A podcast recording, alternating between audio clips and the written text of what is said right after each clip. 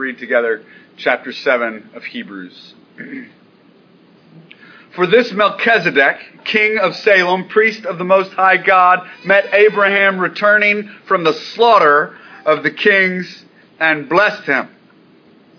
And to him, Abraham apportioned a tenth part of everything. He is first, by translation of his name, king of righteousness. And then he is also king of Salem, that is, king of peace.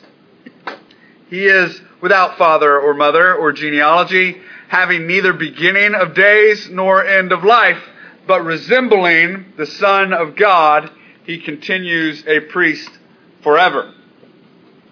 See how great this man was to whom Abraham the patriarch gave a tenth of the spoils. And those descendants of Levi who receive the priestly office have a commandment in the law to take tithes from the people, that is, from their brothers, though these are descended from Abraham. But this man, who does not have descent from them, receives tithes from Abraham. And blessed is him who had the promises. I'm sorry. He receives tithes from Abraham and blessed him who had the promises. It is beyond dispute that the inferior is blessed by the superior. In one case, tithes are received by mortal men, but in the other case, by one whom it is testified that he lives. One might even say that Levi himself, who receives tithes, paid tithes through Abraham for he was still in the loins of his ancestor when Melchizedek met him. Now, if perfection had been attainable through the Levitical priesthood, for under it the people received the law, what further need would there have been for another priest to arise after the order of Melchizedek? Rather, one named after the order of Aaron. For when there is a, ch- a change in the priesthood, there is necessarily a change in the law as well. For the one of whom these things are spoken belong to another tribe, from which no one has ever served at the altar. For it is evident that our Lord was descended from Judah, and in connection with that tribe, Moses has said nothing about priests. This becomes even more evident when another priest arises in the likeness of Melchizedek, who has become a priest, not on the basis of legal requirement concerning bodily descent, but by the power of an indestructible life. For it is witness of him, you are a priest forever, after the order of Melchizedek. For on the one hand, a former commandment is set aside because of its weakness and uselessness. For the law made nothing perfect. But on the other hand, a better hope is introduced through which we draw near to God. And it was not without an oath. For those who formerly became priests were made such without an oath. But this one was made a priest with an oath by the one who said to him, The Lord has sworn and will not change his mind. You are a priest forever. This makes Jesus the guarantee, the guarantor of a better covenant. The former priests were many in number because they were prevented by death from continuing in office. But he holds his priesthood permanently because he continues forever. Consequently, he is able to save to the uttermost those who draw near to God through him since he always lives to make intercession for them. For it was indeed fitting that we should have such a high priest, holy, innocent, unstained, separated from sinners, and exalted above heavens. He has no need, like those, uh, like those high priests, to offer sacrifices daily first for his own sins and then for those of the people, which he did this once for all when he offered up himself. For the law appoints men in their weakness in their weakness as high priests. But the word of the oath which came later than the law appoints a son who has been made perfect forever. May God add his blessing to the reading and the hearing of his word. I hope as we read that you felt how jam packed it is with deep thoughts. Almost overwhelmingly so, right? You, you feel almost washed over by these concepts of eternity and perfection and righteousness and a, a no need for sacrifices and, and this washing over of us almost like you got hit by a fire hose by reading chapter 7. I wanted you to, to hear that up front, to feel that up front, so you would grasp why we're going to go slow. So that you would also take your time in understanding this imagery of Melchizedek in Genesis 14, three verses, by the way, in Genesis 14, and Jesus. This comparison, uh, this complement typology here that the author of Hebrews is bringing out for us. The author of Hebrews here is giving what we would call an expositional sermon. It's what this is. He has taken a text from the Old Testament and a character from the Old Testament, and he's going, I'm going to explain this to you in light of who Jesus is. And because he's so consumed with you seeing Christ, it's like drinking from a water hose, from a fire hose. Been turned on and you've been blasted against the wall. Yeah, at least if you're like me, that's how this feels. Read straight through it and you go, what? I need to read it again. And then you read straight through it again and you go, I need to read it again. And then you read straight through it again and you go, okay, I need to read the first two verses. And then breathe. And then read the next two verses. And then breathe.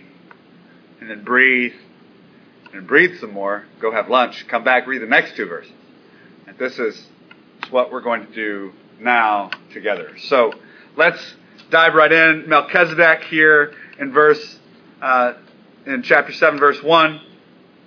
He, we brought this out when we, we took a little break from Hebrews back in chapter 4 to talk about the, the imagery that was going to be used. And if you remember, we talked about Genesis 14. We went back and we looked at it and we saw who Melchizedek was. But just for those of you who didn't, who weren't here, who didn't uh, hear it, the Melchizedek is a random priest that shows up out of nowhere in the Old Testament and he's priest of God Most High, El Elyon, which means God of the upper room. That's important because we meet Jesus as God in the upper room when he breaks bread and uh, gives wine to his uh, disciples, administering communion, saying, This is my body broken for you, this is my blood poured out for you, in the upper room in the New Testament. That is not an accident. He is God of the upper room. He is God who is saving. He is the God of salvation. Jesus Christ stands before us, God of all, Lord over all things, and the great high priest. So, Abraham, just to catch you up on the story, Abraham goes to Sodom to rescue Lot. And he saves Lot from uh, multiple kings. He and his 300 fighting men go and fight against uh, these five other kings. Their names are weird. The only one that I can actually say without stumbling is Chedorlaomer. Chedorlaomer. That's it. Chedorlaomer. I say it because it sounds like cheese. So it's easy to remember him, but they all war against Abraham. Abraham slaughters them, wipes them out, and takes his, his nephew and frees the people who have been enslaved by these five kings. And he comes back, and the king of Sodom comes out and says, Give me the men, you take whatever else you want. And Abraham goes, I'm not taking anything from you. I don't want anything from you. I'm just going to keep my men, and I'm going to set free these captives, and they'll be with me. And you, you go your way. You go your way. And when he does that, a man named Melchizedek shows up. Melchizedek, the king of Salem. Now, we read in this passage, and we talked about it before, his name literally means righteous king. It's Melchizedek. Righteous king. Melchi, king. Zedek, righteous. Righteous king of Salem, or Shalom, which is what you would hear it pronounced, um, which means peace. So he's the righteous king, the king of peace. Sounds an awful lot like another guy we know several thousand years later named Jesus, who comes as the righteous king, the king of peace.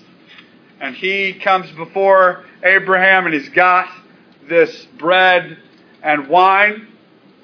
He breaks the bread and gives it to Abraham, administers the wine to Abraham, and Abraham gives Melchizedek a tenth of everything off the top right away. Just gives him a tenth of everything. Then Melchizedek blesses Abraham and then disappears. Never see him again. That's the story. You got it? If you don't have it, I can repeat it. Okay, everybody's got it. All right, so Melchizedek, the king of righteousness, brings Abraham communion. This is important. Abraham, so here in verse 1, for Melchizedek, king of Salem, the king of peace, uh, priest of the Most High God, El Elyon, priest of the God of the upper room, meets Abraham returning from the slaughter of the kings. Pause there. Abraham was victorious, but he wasn't just victorious, he slaughtered those kings. He went to war and won. And they were wiped out. Five kings. Five small armies. Five kings. Abraham, one man with a smaller army, presumably smaller army, wipes out five kings. That's incredible. Don't let that pass you by. That the man of God who does the work and the will of God will, pro- will be provided for by God. The man of God who is doing the work and the will of God will be taken care of by God. Abraham wins, and it is said that he wins by the hand of the Most High God. God has given him this victory. Slaughtered the enemy. Slaughtered. The man of God who obeys the word of God, who follows after God, he will be provided for and taken care of by God. And then it goes on and says, Abraham returning from the slaughter of the kings, and Melchizedek blessed him. God blesses this man who has slaughtered kings. Now, ethically, you need to wrestle with the idea that war is not always wicked. This is a great thing for you to wrestle with, especially in our day and age, when it seems like everybody thinks that war is always evil. But in truth, war is not always evil. There is a just time and a just reason for war. And we could spend an entire sermon on this one fact that Abraham, returning from war, is blessed by God Most High. Abraham, in returning from war, is blessed by God Most High. I just want to throw that nugget into your brain as something to think about. War is not always a wicked thing. Indeed, there are times when you must go to war for the sake of what is right, for the sake of what is good. Now, he says, he blessed him, and to Abraham, verse 2, and to him Abraham apportioned a tenth part of everything. Now, I've told you in the past that we're not going to stop and do sermons on giving here unless we run across it in the text. Well, here it is. This is it. Abraham apportioned to Melchizedek a tenth of all that he had. Now, um, the New Testament does not teach that you should give a straight 10% tithe. It doesn't. The Old Testament doesn't teach that either. It doesn't. It teaches that you should give 33% of your money to government, to priests, to worship, and 10% to the storehouse. Now, do with that what you will. 10% is a great place to start at giving. If you don't give, 10% is a great place to start. Evidently, that's where Abraham started. Started giving at 10%. Melchizedek shows up after God has blessed Abraham. Melchizedek shows up, and off the top, Abraham hands him 10% of everything. Says, Here, take it, surrenders it, gives it into God's hand. This is biblical giving, that you are giving things away to God. You're not demanding that He use them the way that you want. You are handing them to Him off the top, handing it directly to Him, saying, Do with it what you will. Give. So, Christian, it's really simple. You ought to be giving. And a great place to start at giving is 10%.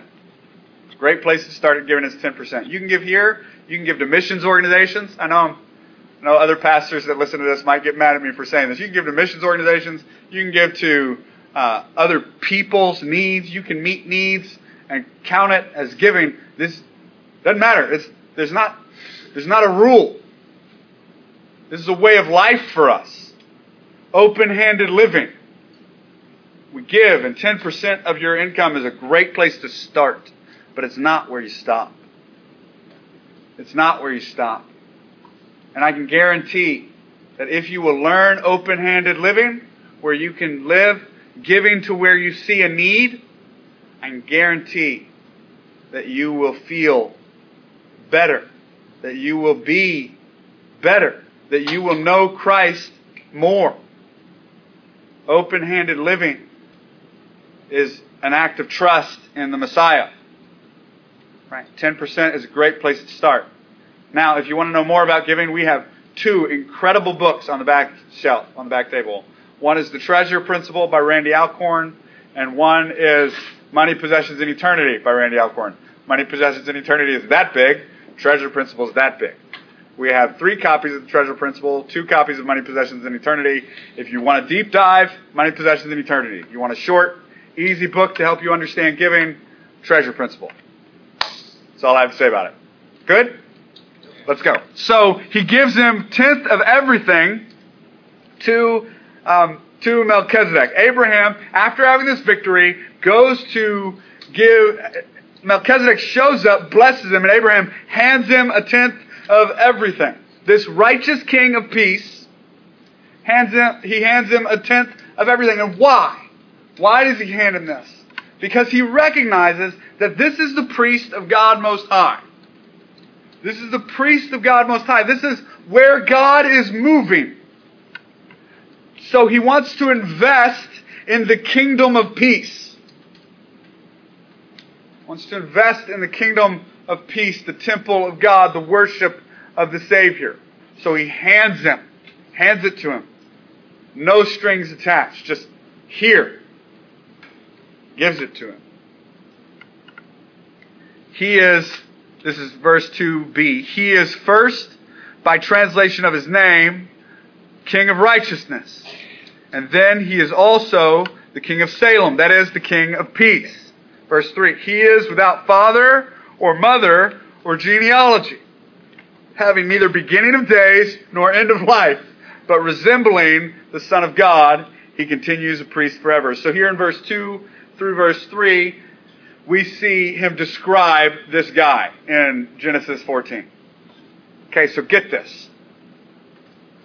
If you're not blown away by the fact that this is insane, you should be. So, think about this. He's the king of righteousness, which means he's the king of all that is good. That's his name.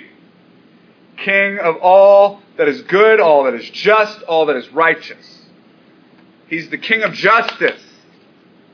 Righteousness and justice are the same word. He's the king of justice. Abraham has just slaughtered a bunch of kings. The king of justice blesses it. He is the king of what is just and good. So he's not confined by what is just and good. He is king of it. He's not subdued by a law he is the king of the law.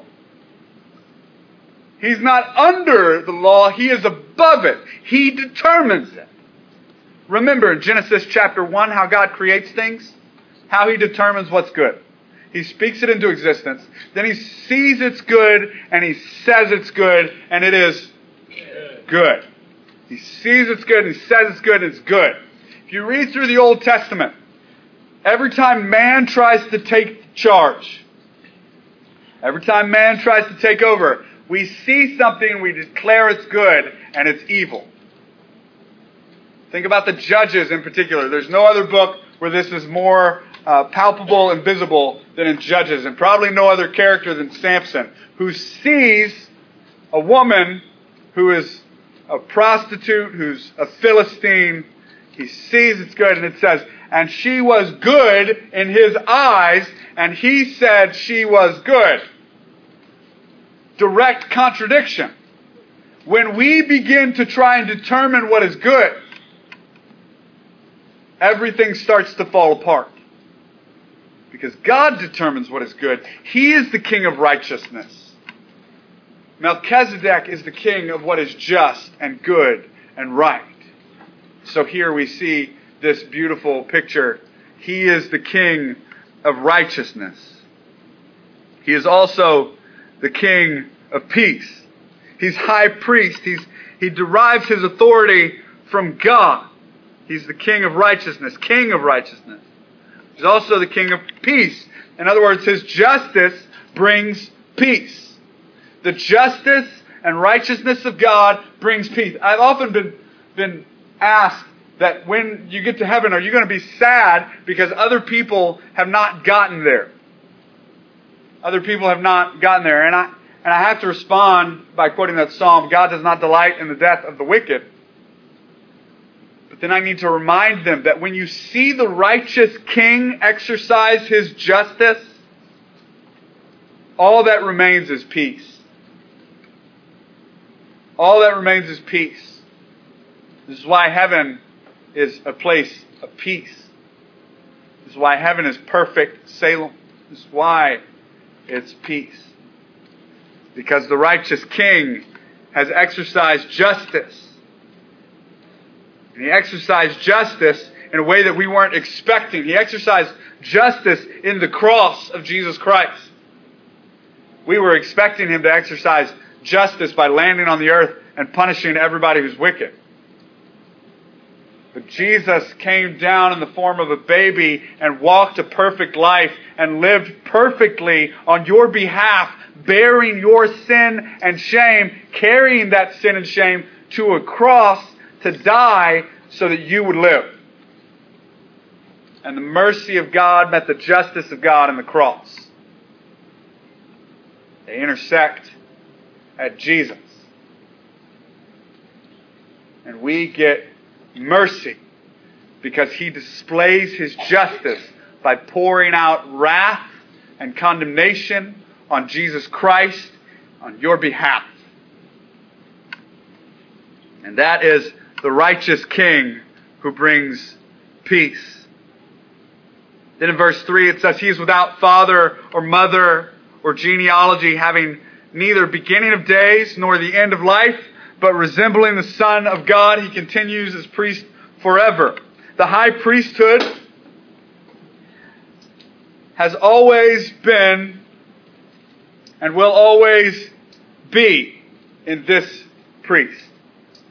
In Melchizedek, in Jesus, the high priesthood has always been and will always be this priest. Melchizedek has no ending and no beginning. He is eternal in his character in the Bible. And that's on purpose because he's pointing you to see Jesus, the true righteous King of peace, who is eternal. So listen, we are sinners who run to refuge. We run to Jesus, our city of refuge. And as long as the high priest lives, we're safe. And Jesus lives forever. So we're safe. There is no blood debt owed. No one can claim a debt over you. When the accuser says, but you did this, this, and this, you can look at him and say, it doesn't matter.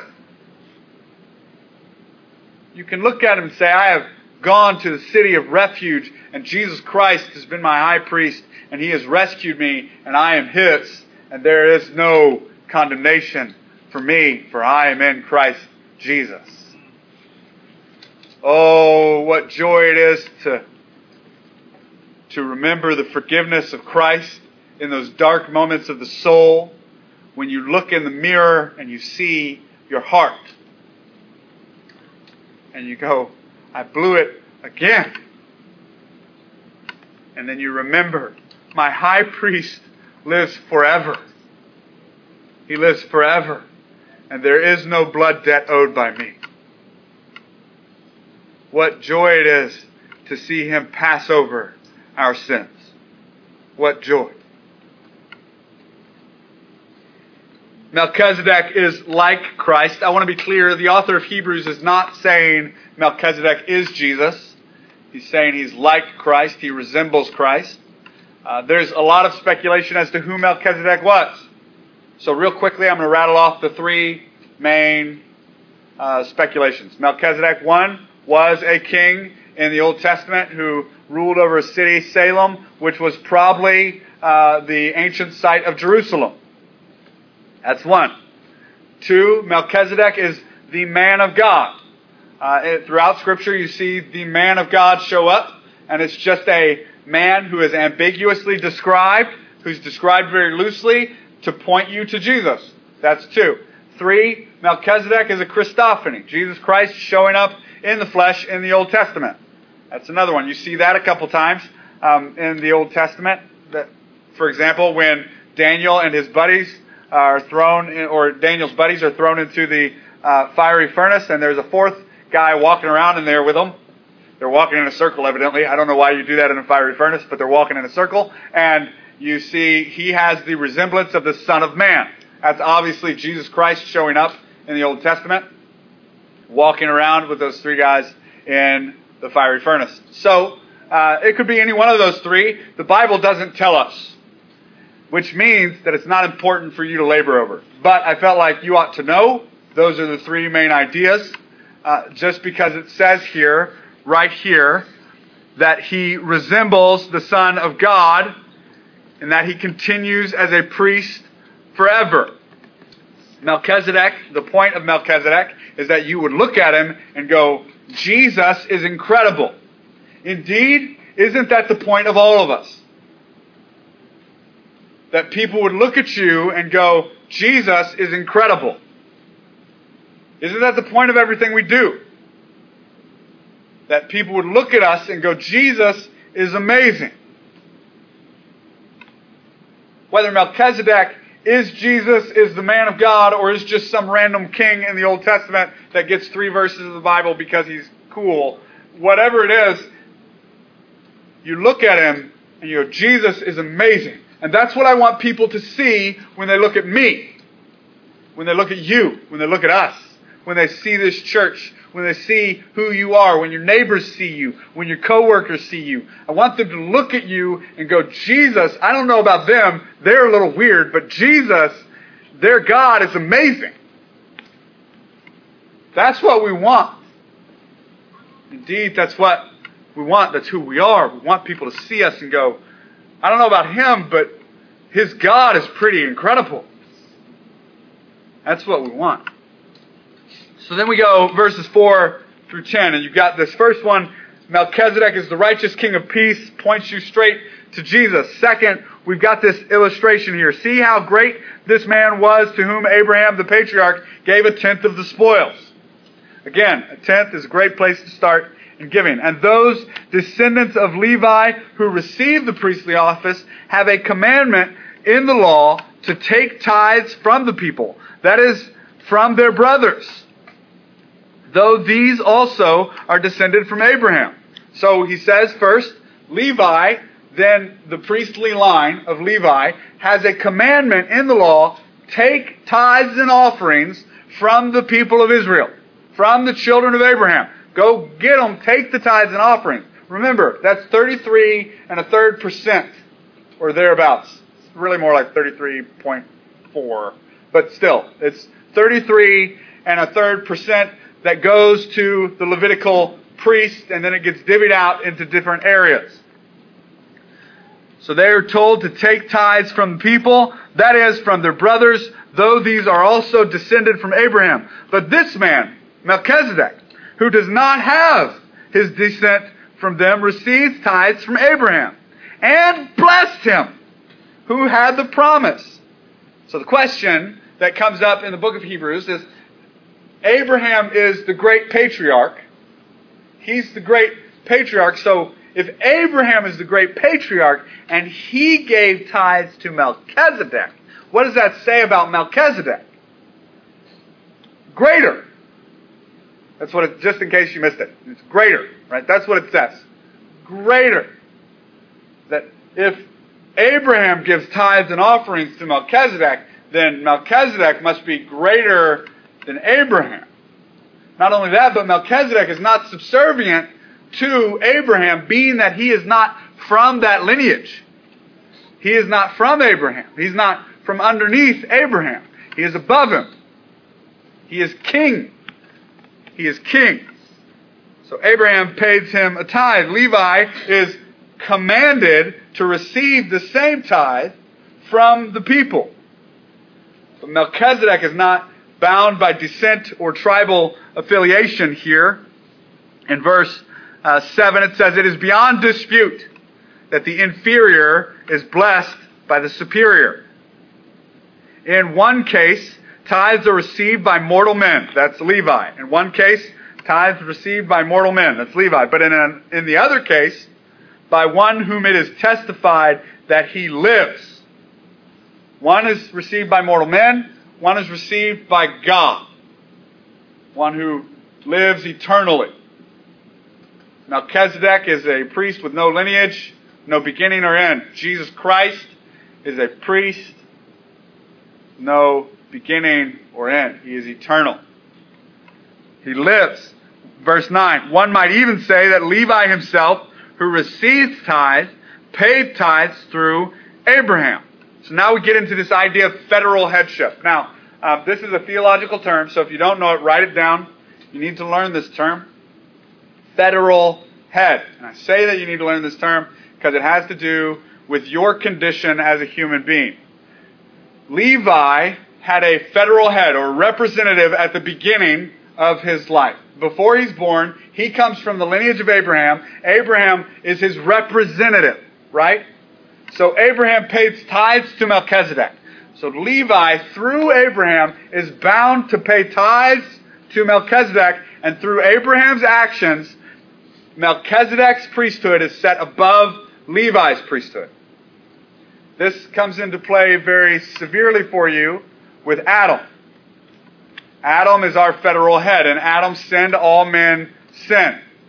This is the same concept done with Abraham. And Abraham, the Levitical priest, is under his headship. So that priest has his model in Abraham, who hands over tithes. Now, is Abraham God?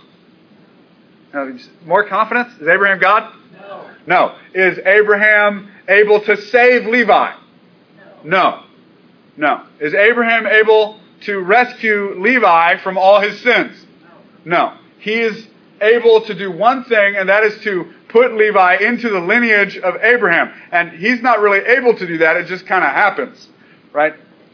Levi is Abraham's lineage, and so he has a federal head in Abraham. Abraham is under Melchizedek, and Melchizedek blesses Abraham, the superior blessing the inferior. Likewise, Levi is not able to be above Melchizedek. Melchizedek above Levi, just as he was above Abraham. Jesus is above the priesthood, just as he was above Abraham. You follow? So, Melchizedek is greater than Abraham. Levi is mortal. Melchizedek is eternal. And Levi's offerings are held in the federal headship of Abraham. But Melchizedek, verse 10, needs no federal head, for he was still in the loins of his ancestors when Melchizedek met him. Melchizedek meets Abraham, and Levi is still not even born. Melchizedek is so great that he does not need a federal head. He does not need a head. He is the head. That's the point here. So Levi stands representative of Abraham's tenth tithe being given, representative of that being given back to God, and everybody follows suit with Abraham. Melchizedek need not follow suit. You understand, he is not subservient to the law. He is not under the law. He is the king of justice. He is over the law. He makes it. Verse 11 through 14. Now, if perfection had been attainable through Levitical priesthood, for under it the people received the law, what further need would there have been for another priest to arise after the order of Melchizedek rather than one named after the order of Aaron? By the works of the law, no man will be saved. By the works of the law, no man will be saved. You will not be rescued from sin and death by obeying the law. You cannot be. Indeed, a sacrifice lasts for a time, but then it has to be redone. It's a cycle over and over and over. The priests would come every day to offer sacrifice. Every day. One day a year they'd offer atonement for the people. One day a year, and every day they had to do sacrifices of all kinds. If you went to the temple and you were hoping to be clean because you were obeying the law, you would walk in and you would bring a sacrifice as a part of obedience to the law. You understand a sacrifice had to be made as a part of obedience to the law of God. That's God's way of saying the sacrifice is not going to work permanently. Your two turtle doves, your sheep, your your bull, whatever you brought to have slaughtered and laid out on the altar, your money, your crops that you had brought to the kings, to the, to the taxes, your offerings to the temple, your money you put in the giant gong like cymbals that you put in there and it goes clang and makes a big loud noise because you put so much in. And the poor widow's mite puts the little this, this constant offering was constantly turning around on itself. And no matter how bright the fire of religion burned, it couldn't save you. No matter how bright the fire of religion burned, no matter how white your knuckles got holding on to obedience to the law, it couldn't save you. It still won't save you.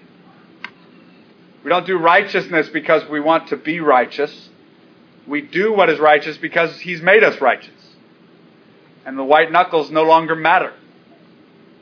Grabbing hold of the law to try and be perfect is a flawed idea. You can't be.